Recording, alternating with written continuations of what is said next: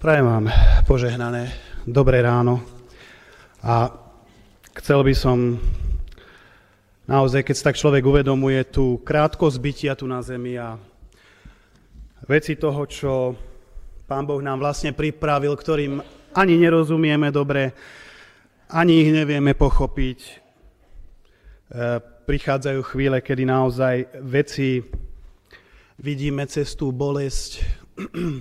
Ale faktom je, a my to nebudeme ani nikdy popierať, verím tomu, že my spejeme ku krajšej budúcnosti. Spejeme niekam, kde život je s veľkým Ž.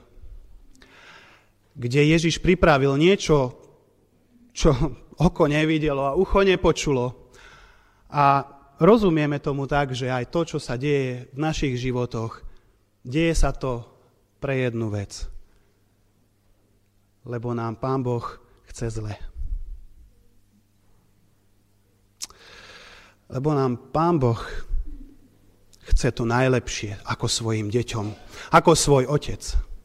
Aj keď tomu nerozumieme, ale chápeme, že nám chce dobre. Či nám podá hada, keď prosíme o rybu? Boh je dobrý. A on sa nemení. Viem, že sa mi to ľahko hovorí, ale je to moje presvedčenie. Je to moja viera. Ľudia zomierajú.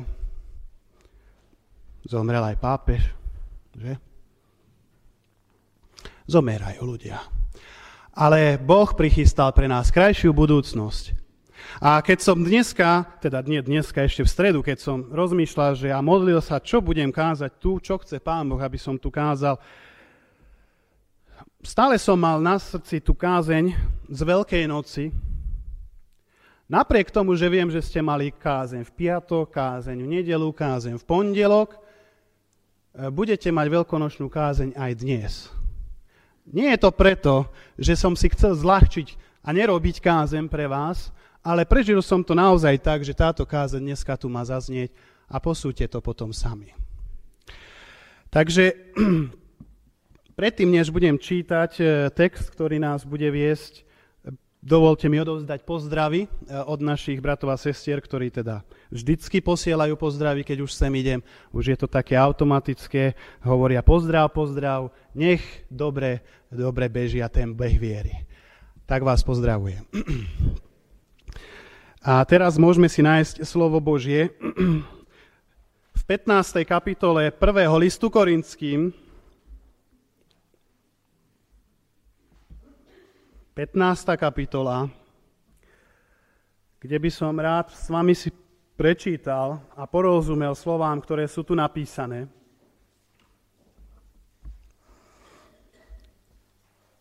Prvý list Korinťanom, pätnásta kapitola, rád by som čítal verše tri až osem. tri až osem. Budeme čítať slová, ktoré nám tu apoštol Pavel zanechal, ktoré znejú takto. Lebo predovšetkým som vám odovzdal, čo som aj sám prijal. Že Kristus zomrel za naše hriechy podľa písem, že bol pochovaný a tretieho dňa vzkriesený podľa písem a že sa zjavil Kéfasovi a potom dvanástim. Potom sa zjavil naraz viac ako päťsto bratom, z ktorých väčšina až doteraz žije, niektorí však pomreli. Potom sa zjavil Jakubovi a potom všetkým apoštolom. Nakoniec zo všetkých ako nedôchodčaťu sa zjavil aj mne. Pane Ježišu, ďakujem Ti za úžasné veci, ktoré si urobil. Pane, ďakujem Ti za to, že toto, čo tu čítame, je pravda. Ďakujeme Ti za to, že Ty si urobil zázrak, ktorý nikto pred Tebou ani po Tebe nevykonal. A ďakujeme Ti, že môžeme tejto zvesti veriť z celého srdca. Ďakujeme Ti, že tam bolo toľko svedkov, ktorí to videli. A ďakujem Ti za to, že si živý i v mojom živote, i v našich životoch. A modlím sa za to, aby sme si naozaj tú vieru, ktorú sme s Tebou a s Tvojou osobou prijali, rozhojňovali, aby rástla, aby ten živý Kristus v nás naozaj dýchal, fungoval, pracoval skrze naše ruky, nohy, oči, uši, cez všetko skrze náš jazyk, aby sme boli Tvojim svetlom a Tvojou mocou v tomto pokolení, Pane. Nech je Tvoje meno požehnané a modlím sa za to, aby aj tento čas nebol časom nejakých mojich slov, ktoré som si pripravil, ale slov svojich, ktoré, Pane, budú znieť skrze Tvojho Svätého Ducha v Tvojom mene Ježiš na Tvoju slávu a na našu radosť. Amen.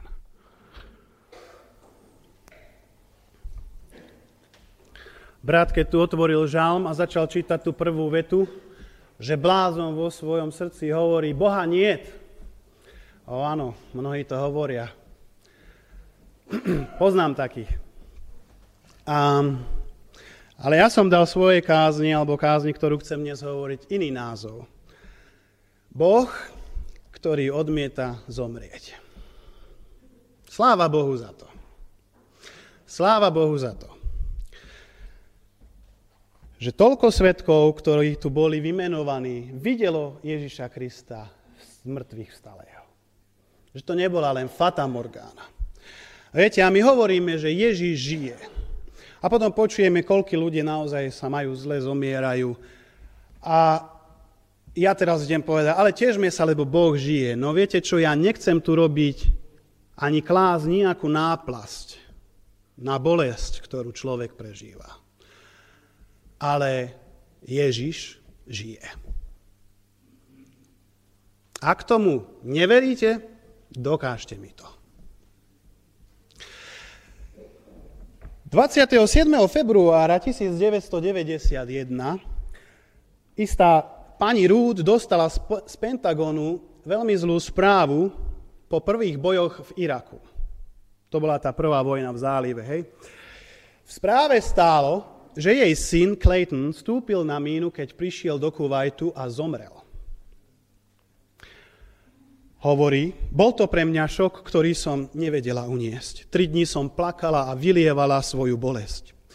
Po troch dňoch však zazvonil telefón a keď ho zdvihla, počula v ňom synov hlas.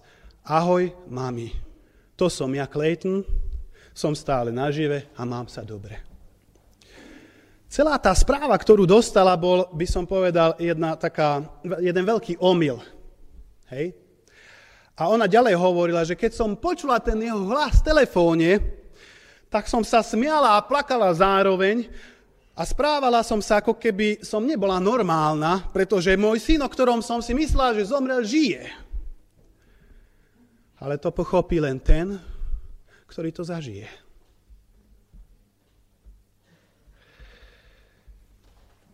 Viete, počul som jeden veľmi pekný vtip. Chcel by som ho povedať. Prišli farizei a zákonníci za Jozefom z Arimatie a začali mu vyčítať. Jozef, počúvaj ma. Ten hrob, čo si mal, ten pekný hrob, ty si ho daroval Ježišovi? Tomu zločincovi, tomu bohorúhačovi, to ti není ľúto takého pekného hrobu? A Jozef z Arimatie hovorí, a ani nie, však je to len na tri dni.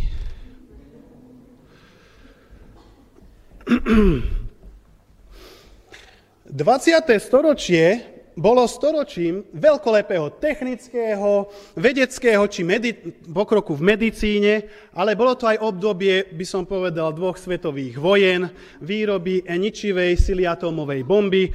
Bol tu rozmach komunizmu, studenej vojny, dokonca medzinárodného terorizmu, že? Došlo v ňom k udalostiam, nad ktorými žasneme, došlo k ním udalostiam, na ktorý nám naskakuje husia koža, keď to počujeme. Hej.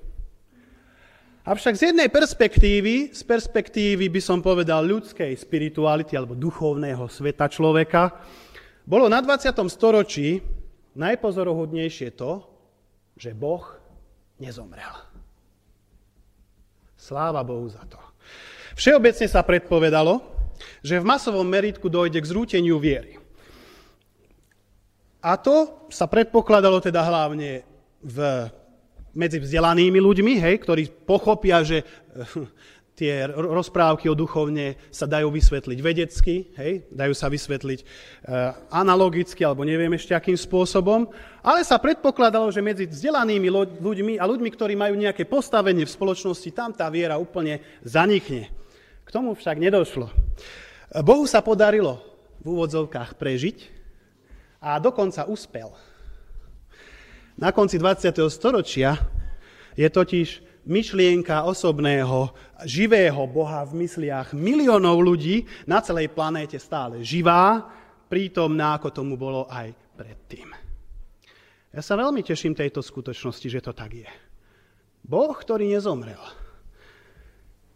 Porážka smrti a diabla na kríži Ježišom Kristom, by som povedal, to je to srdce celého nášho bytia, nášho fungovania, nášho dýchania, nášho napredovania ako kresťana. Je to srdce Biblie, je to srdce Božieho slova. Je to niečo, čo by som povedal, keby toto nebolo v kresťanstve, tak, tak sme ničím iným, len ďalším náboženstvom e, ľudí, ktorí mali pekné myšlienky, ale už sú mŕtví. Ale Pavel tu hovorí veľmi jasne a hovorí, lebo predovšetkým som vám odovzdal to, čo som aj prijal. Túto formulu Pavol uvádza len raz, ešte pri Večeri Pánovej. A hovorí to preto, lebo to dostal od Ježiša Krista. Nie o sprostredkovanie. Hej? Lebo vám zvestujem, že Kristus zomrel za naše hriechy podľa písem a že bol pochovaný a tretieho dňa vzkriesený podľa písem. Dáva tu ešte aj na autoritu písma. Že? Čiže chcel by som iným slovom povedať, bratia, pripomínam vám, že evanjelium, ktoré som vám hlásal, nie je podľa človeka, lebo ja som ho ani neprevzal, ani som sa ho nenaučil od človeka, ale je prostredníctvom Ježiša Krista. Sláva Bohu. On porozumel, o čom je skriesený Kristus, keď padol na zem, na ceste do Damasku. By som si želal, keby sme to znovu mohli zažiť v tom našom živote kresťanskom. Lebo keď som si pripravoval kázeň na Veľkú noc, si hovorím, Pane, a kde je tá moja radosť, že si ty vstal? Kde je tá moja radosť, že ty žiješ a že ja môžem žiť? Kde je ten môj život tak s tebou zviazaný, že mi to moje srdce plesalo. Pri, pripadá mi to také bežné, také fádne. Toľkokrát som už o tom hovoril. Ja tomu rozumiem, že je to pravda, ale kde je radosť z toho? Kde je údiv z toho? Dôležitosť skriesenia je v tom, že dokazuje život po živote. Hej? Že ľudská osobnosť môže prežiť a prežíva ďalej za smrť. Rozumiete? To je veľmi dôležité toto vedieť. A v histórii vesmíru, keď Kristus zomrel, keď premohol smrť, tak začína vznikať niečo úplne nové. Niečo úplne iné, než čo predtým existovalo, pretože, pretože by som povedal, že to bol úplne nový druh života, ktorý, ktorý vtedy vznikol, pretože poprvýkrát sa človek po smrti nerozdelil na ducha a na telo, ktoré spráchnivie. Viete, niečo nové prišlo. A Ježiš, Ježiš toto porazil, Ježiš toto učinil, Ježiš by som povedal, vyrazil, tak by som povedal, dvere spántov, ktoré, ktoré doteraz boli zamknuté. To je úžasné. Toto učinil Kristus kvôli nám. V tomto Boh prejavil svoju moc vo svojom synovi, aby ľudstvo a zem pochopila jeho veľkú moc a možnosť cesty k nemu a záchrany. Toto je príbeh, ktorý nám Ježiš zanechal a na nás je, čo s týmto príbehom urobíme? Keď by sme sa vrátili k tým udalostiam toho nedelného rána, keď ten vyše dvojtonový kameň sa odvalil od hrobu, keď zhruba tých desať až dvanásť rímskych vojakov, ktorí tam strážili hrob, muselo ujsť, alebo nemuselo, ale ušli, no báli sa, že? Kedy sa otvoril hrob, ktorý bol zapečatený rímskou pečaťou. Veď, viete, nakoniec vojaci už zemetrasenie zažili, že? Na Kalvárii. Bolo zemetrasenie, nie? Lenže tu prišlo troška iné zemetrasenie, ktoré bolo pre nich novou skúsenosťou. Viete ako? To sa nedieje každý deň, že niekto vstáva z mŕtvych. Kameň bol zrazu odvalený, nie preto, aby Ježiš Kristus mohol vyjsť z hrobu. Ale preto, aby tam mohli tí ľudia vbehnúť a pozrieť sa, že toto je skutočnosť, že to funguje. Že tu bol skriesený Kristus. Preto bol otvorený hrob. Viete, my tam, my, my ste to už možno aj prechádzali cez víkendy a cez nedele a cez piatky, ako Peter a ženy bežali k hrobu, a ako Ján bežal, že? A viete, keď aj ten Peter s tým Jánom dobehli k tomu hrobu, čo im sily stačili a videli ten prázdny hrob, to plátno, tú šatku tam, zrazu z ustráchaných ľudí sa zrazu začína niečo meniť. Hej, zrazu, zrazu sa rodí viera v srdci človeka, viera nového druhu, ktorá ani tam neexistovala. O, oni verili v Pána, keď bol s nimi, ale teraz zrazu prišlo k novej viere. K novej viere. A viete, takúto novú vieru by som ja tak chcel prežívať každý deň. Obnovenú vieru. Dobre, poviem to zrozumiteľne. Obnovenú vieru. Na Veľký piatok sa v istej cirkvi v Bangladeši premietal film Ježiš podľa Lukáša.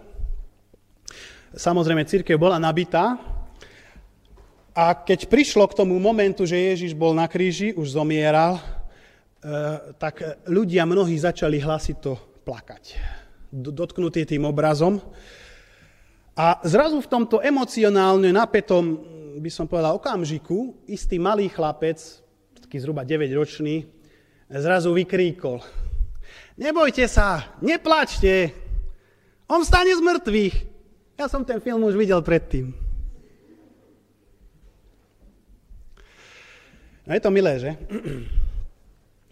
Ale tu prichádza, prišlo, alebo pri, pri, prišlo k takej skutočnosti, kde nemôžeme ani cúvnuť, pretože zrazu tam prídu ľudia k hrobu a tu mládenec v bielom rúchu povedal, no, nelákajte sa, hľadáte Ježiša Nazareckého, toho ukrižovaného, niet ho tu, bol skriesený, hľa, miesto, kde bol položený. Ale choďte a povedzte jeho učeníkom aj Petrovi, že vás predchádza do Galilei, tam ho uvidíte, ako vám povedal. Ježiš žije. O, samozrejme, bola opozícia, ktorá sa snažila zmariť dielo vzkriesenia, ktorá prišla a povedala, a viete čo, poďme urobiť nejakú kamufláž, pretože potom budeme ohrození. Tak zrazu prišli a povedali, a tí učeníci určite prišli k nepravému hrobu, alebo, ja neviem, ukradli telo, alebo Ježiš bol len v bezvedomí na kríži a potom v hrobe vstal. A potom ho učeníci zobrali a ho ošetrili, že? Istá žena sa obrátila na kazateľa s poznámkou. Náš kazateľ nám povedal, že Ježiš na kríži nezomrel, len omdlel z vyčerpania a neskôr si ho učeníci zobrali, postarali sa o neho. A preto sa tu nejednalo o žiadny nejaký veľký zázrak z mŕtvych stania, ani nič takéto pompézne. Na čo je tento kazateľ povedal? Milá sestra, dajte vášmu kazateľovi tridsaťdeväť rán kostenými bičmi, pribite ho na kríž na šesť hodín, prebodnite ho kopijou, zabalte ho do plátna, uložte ho do hrobu na tri dni a potom si overte vierohodnosť jeho slov.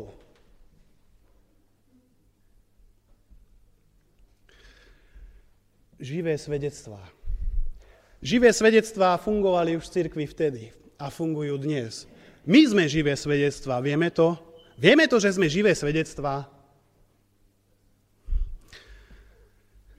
Dvaja učeníci sa vrátili z Emaus do Jeruzaléma. Tam našli zhromaždených jedenástich a ostatných, čo boli s nimi. Títo hovorili, Pán naozaj vstal z mŕtvych a ukázal sa Šimonovi. A potom sa zjavil Kéfasovi a potom dvanáctim. Hej?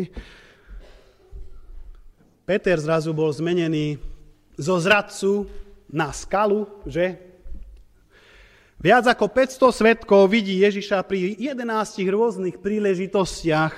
Čiže ak toto rozumieme, tak nemôžeme hovoriť, aha, veď tam sa zjavila nejak, nejaká fatamorgána alebo nejaký duch, kto ho poriadne videl, viete, ako to je. Mohli to byť len vymyslené bajky, ale keď toľkýto ľudia nepopreli. A viete, to bolo super, že Pavel hovorí, aha, no tak viac ako päťsto bratov ho videli. Niektorí žijú, niektorí zomreli. A keď neveríte, no tak sa opýtajte tých, čo žijú. Úžasné, že? To je svedectvo. Tak to podloží. Pán Ježiš žije.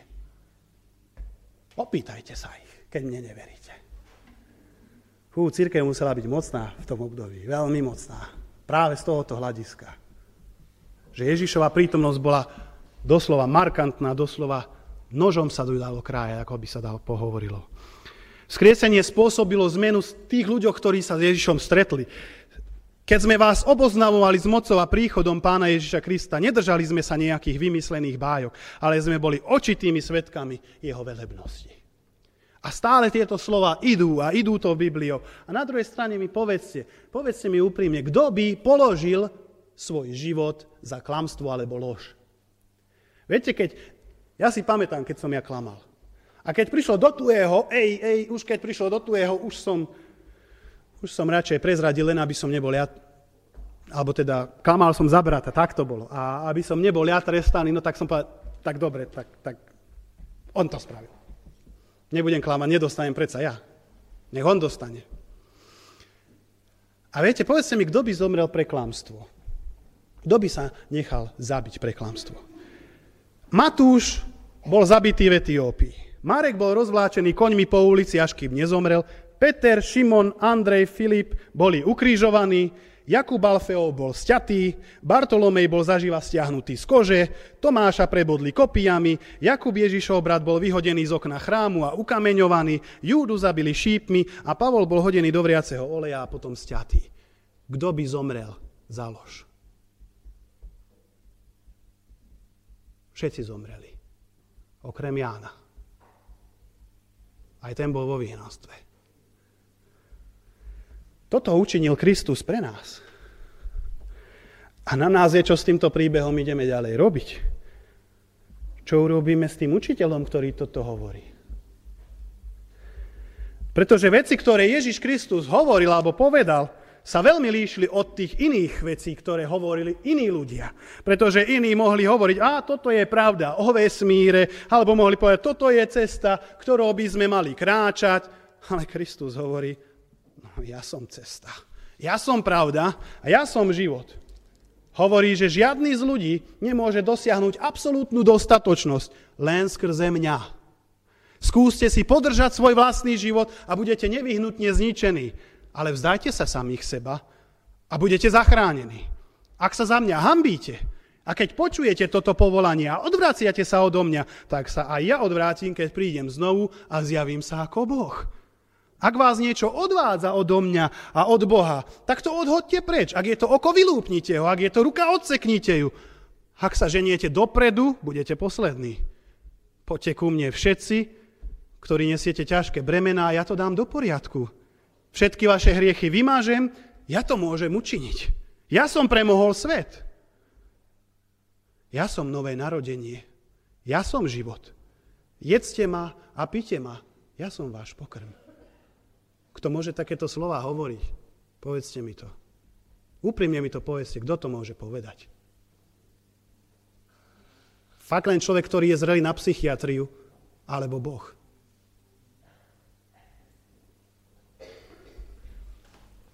Vzkriesenie je náš život, vzkriesenie je nekončiaca nádej.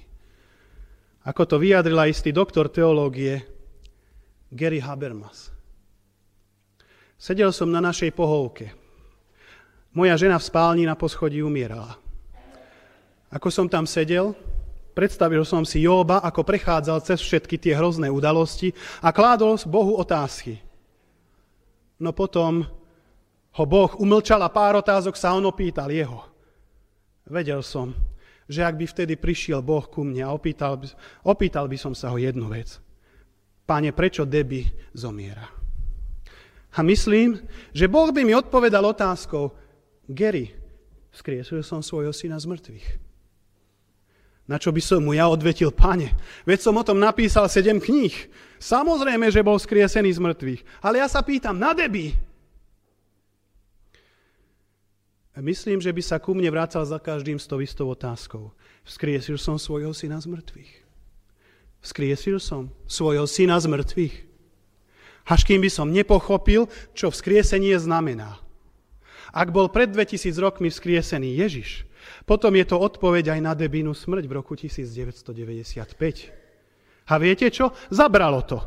A až vtedy som sedel na pohovke blízko svojej umírajúcej ženy a pôsobí to až doteraz. Ešte stále som mal starosti, ako budem vychovávať svoje štyri deti, ale nebolo chvíle, kedy by ma táto pravda nebola uspokojila, že Ježiš bol skriesený.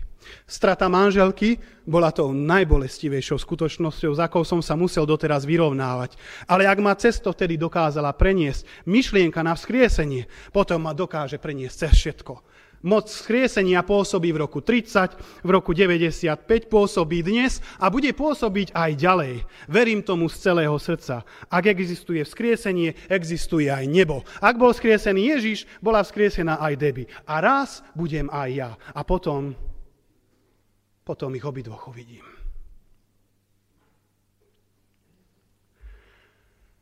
Ja som vzkriesenie aj život. A každý, kto vo mňa verí, bude žiť, aj keby zahynul. Sláva Bohu. Sláva Bohu. Jedného dňa manželka Martina Lutera sa obliekla do čiernych šiat. Luther, keď to zbadal, tak sa začudovane pýta, zomrel niekto?